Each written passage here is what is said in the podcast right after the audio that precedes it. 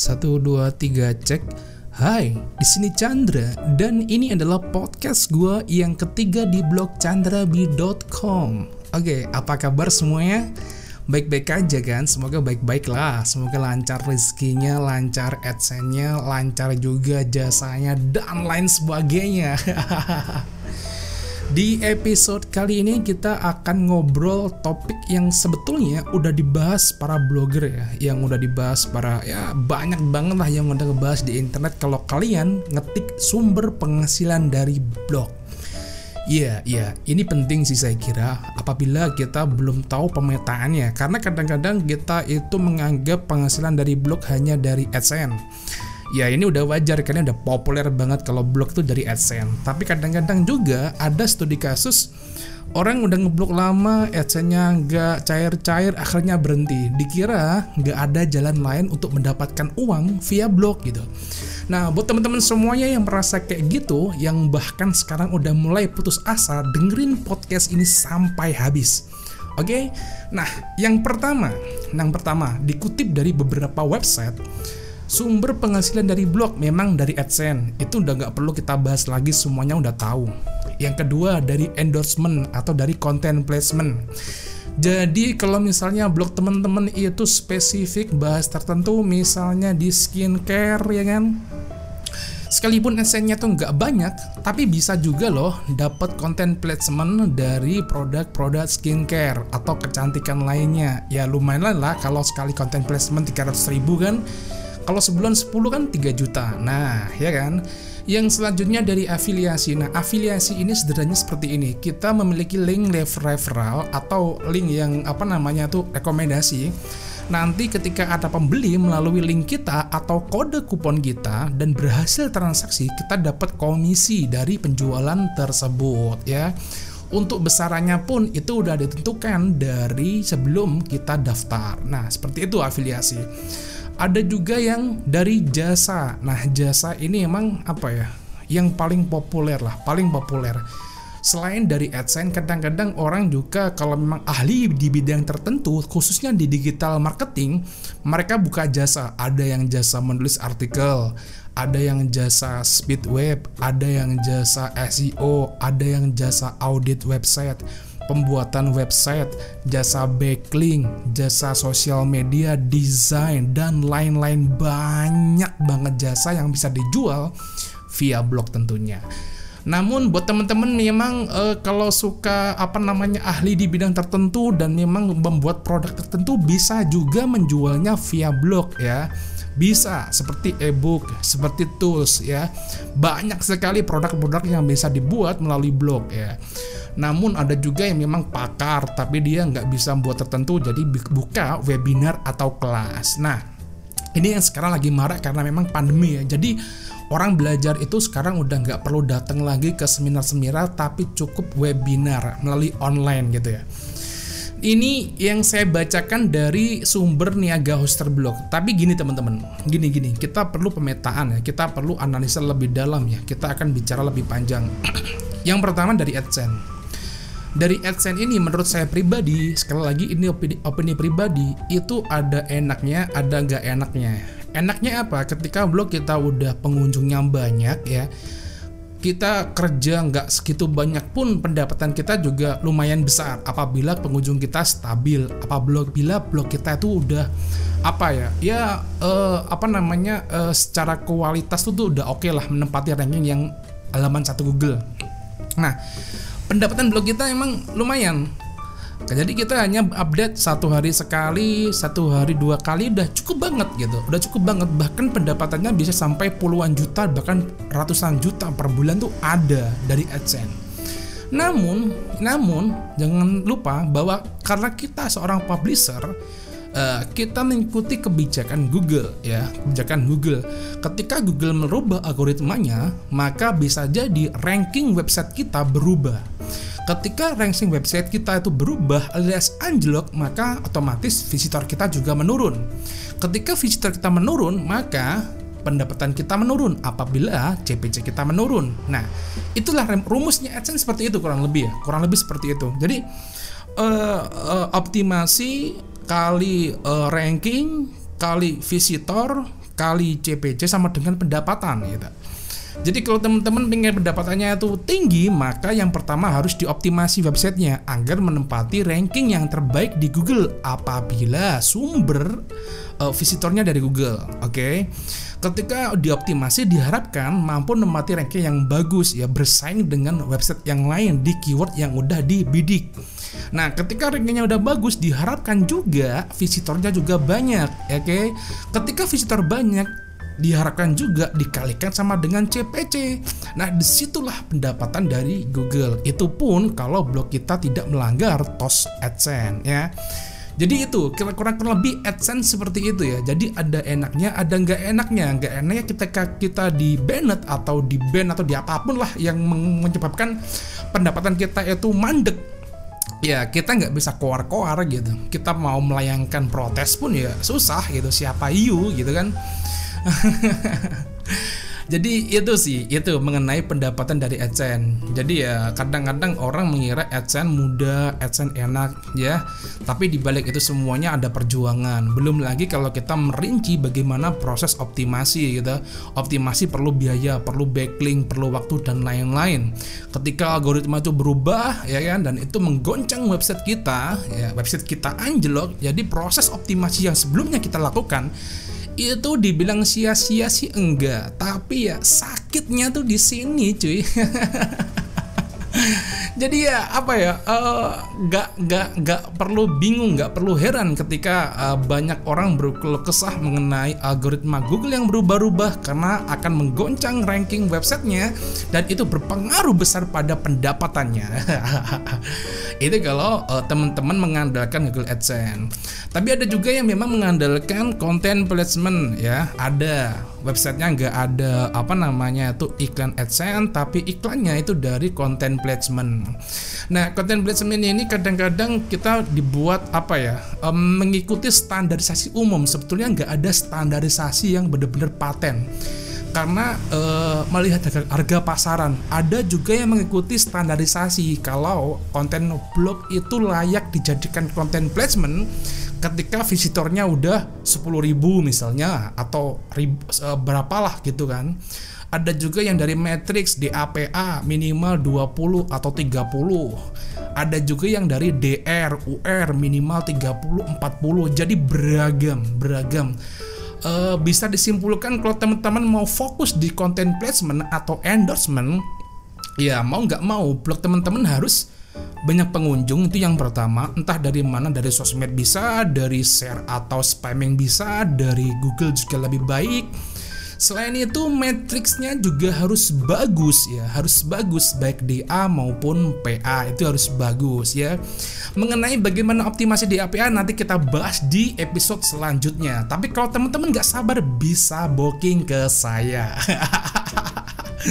Lagi-lagi promosi anjir. Nggak apa-apa lah, nggak apa-apa. Oke, yang selanjutnya dari afiliasi. Nah, afiliasi ini sekarang udah terbuka lebar, apalagi dengan adanya marketplace ya. Banyaklah produk-produk yang membuka peluang afiliasi bagi bagi para blogger ya. Teman-teman tinggal mengulas produk tersebut, mempromosikan produk tersebut melalui link referral yang udah teman-teman dapatkan dari pendaftaran afiliasi. Nah, bila mana ada penjualan produk dari produk dari produk yang teman-teman uh, apa namanya promosikan, teman-teman akan mendapatkan komisi tertentu. Tapi ya mau tidak mau ini kita nggak bisa ngontrol kecuali kalau kita mendapatkan link dat apa namanya database penjual dan mereka memang langsung kita bisa get itu bisa kita kontrol. Tapi kalau kita nggak punya nggak bisa ngontrol. Tapi ya lumayan sih nggak apa-apa dicoba aja. Sekarang ada banyak ada dari Shopee ada Bukalapak Tokopedia maupun produk-produk digital lainnya. Sorry banget ya podcastnya banyak lalu lalang motor karena memang di pinggir jalan cuy. Oke yang selanjutnya dari jasa ini yang paling penting sih. Ini menurut gue gue pun juga uh, konsen di sini di jasa ya di mana jasa ini uh, titik tumpunya adalah di transaksi. Apa pun jasanya apa pun produk yang di uh, apa namanya perjualbelikan gitu. Bisa keahlian bisa produk atau apa pun itu. Ya jasa. Dan jasa ini pula juga apa ya saya kira ketika ada jasa maka ketika sorry ketika ada jasa maka ada need di sana ada kebutuhan di sana maka ketika ada kebutuhan di sana ada transaksi di sana. Nah seperti ini. Jadi paham ya Oke gini gini aja gini. Uh, ketika ada need ya need berupa uh, perusahaan-perusahaan ingin mendapatkan ranking terbaik di Google ya. Ini kan need ya. Maka kita bisa membuka jasa di sana apabila kita memang berkompeten di sana. Nah, itu maksudnya. Jadi jasa itu sesuai dengan need. Apa kebutuhannya, maka bukalah jasa di sana. Maka pasti akan ada transaksi kan. Jadi tak heran ketika ada orang-orang buka jasa uh, menulis artikel SEO, ada jasa uh, menaikkan di APA kayak yang saya lakukan ini, ada jasa instalasi plugin WordPress, tem template dan lain-lain. Ada jasa SEO, ada jasa backlink, ada jasa audit, ada jasa pembuatan web, ya rem apa nama modifikasi dan lain-lain. Intinya jasa itu selalu mengiringi need atau kebutuhan yang di uh, apa namanya uh, kebutuhan orang-orang ya kebutuhan orang-orang. Jadi teman-teman kalau memang uh, ingin mendapatkan uang dari blog yang lebih fleksibel, saya kira jasa ini menjadi jalan yang cukup legit, cukup fleksibel, tidak ketinggalan zaman dan tidak terlalu susah ya, nggak terlalu susah.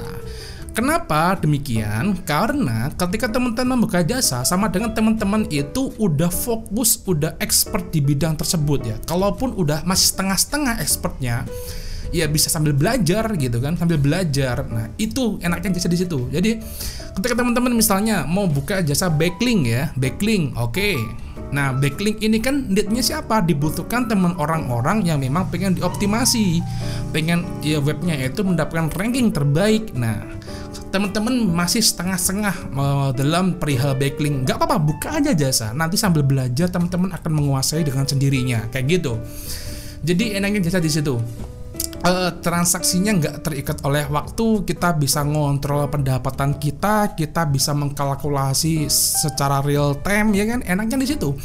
Pasarnya juga banyak banget di Indonesia ini banyak banget. Nah banyak lah jadi itulah jasa sama halnya dengan produk sebetulnya jasa ini atau transaksional, transaksional bisa jasa atau bisa produk itu sama ya. Tapi kalau produk kita perlu lebih berat karena kita harus menyusun konsep. Kadang-kadang ada studi kasus idenya bagus, produknya bagus, tapi secara kemasan kurang bagus, akhirnya kurang laku. Nah, kayak gitu. Tapi kalau jasa kan dia orientasinya ke hasil ya. Jadi sekalipun kemasannya kurang bagus tapi kalau hasilnya bagus terbukti Iya, pasti rame dong, rame. Nah, itulah jasa. Perbedaan sedikit antara jasa dengan produk. Ada juga yang webinar sekarang banyak banget ya. Webinar di mana-mana, apa pun ya isinya yang sebetulnya itu remeh temeh terus dibuat premium. Ada juga yang memang premium dibuat super premium tuh banyak banget ya di internet. Baik itu di kalangan blogger maupun uh, e-commerce yang lain ya. Tapi ya tidak apa-apa lah. Kalau memang teman-teman expert di bidang tertentu entah itu tentang internet marketing atau di luar internet marketing silakan buka webinar kalau memang expert di bidangnya nanti ada cara-caranya tersendiri my step by step ada semuanya agar uh, penontonnya banyak yang ikut banyak itu ada caranya jadi kurang lebih seperti itu sih. Ini aku baca di Niaga Oster. Tapi kalau menurut aku pribadi, kalau teman-teman pengen apa ya? Uh, memang serius ya, serius mendapatkan uang dari book yang lebih besar dan lebih besar lagi, saya kira bermainlah di jasa atau transaksional dan AdSense. AdSense itu bagus, tapi bukan untuk uh, apa ya? Bukan untuk nomor satu orientasinya bukan pertama, bukan premier, tap, bukan primer, tapi sekunder. Sedangkan yang premier, yang primer itu di jasa atau produk. Tidak apa-apa, pesaingnya banyak. Paling tidak kita bisa men-challenge diri kita untuk belajar menguasai jasa tersebut.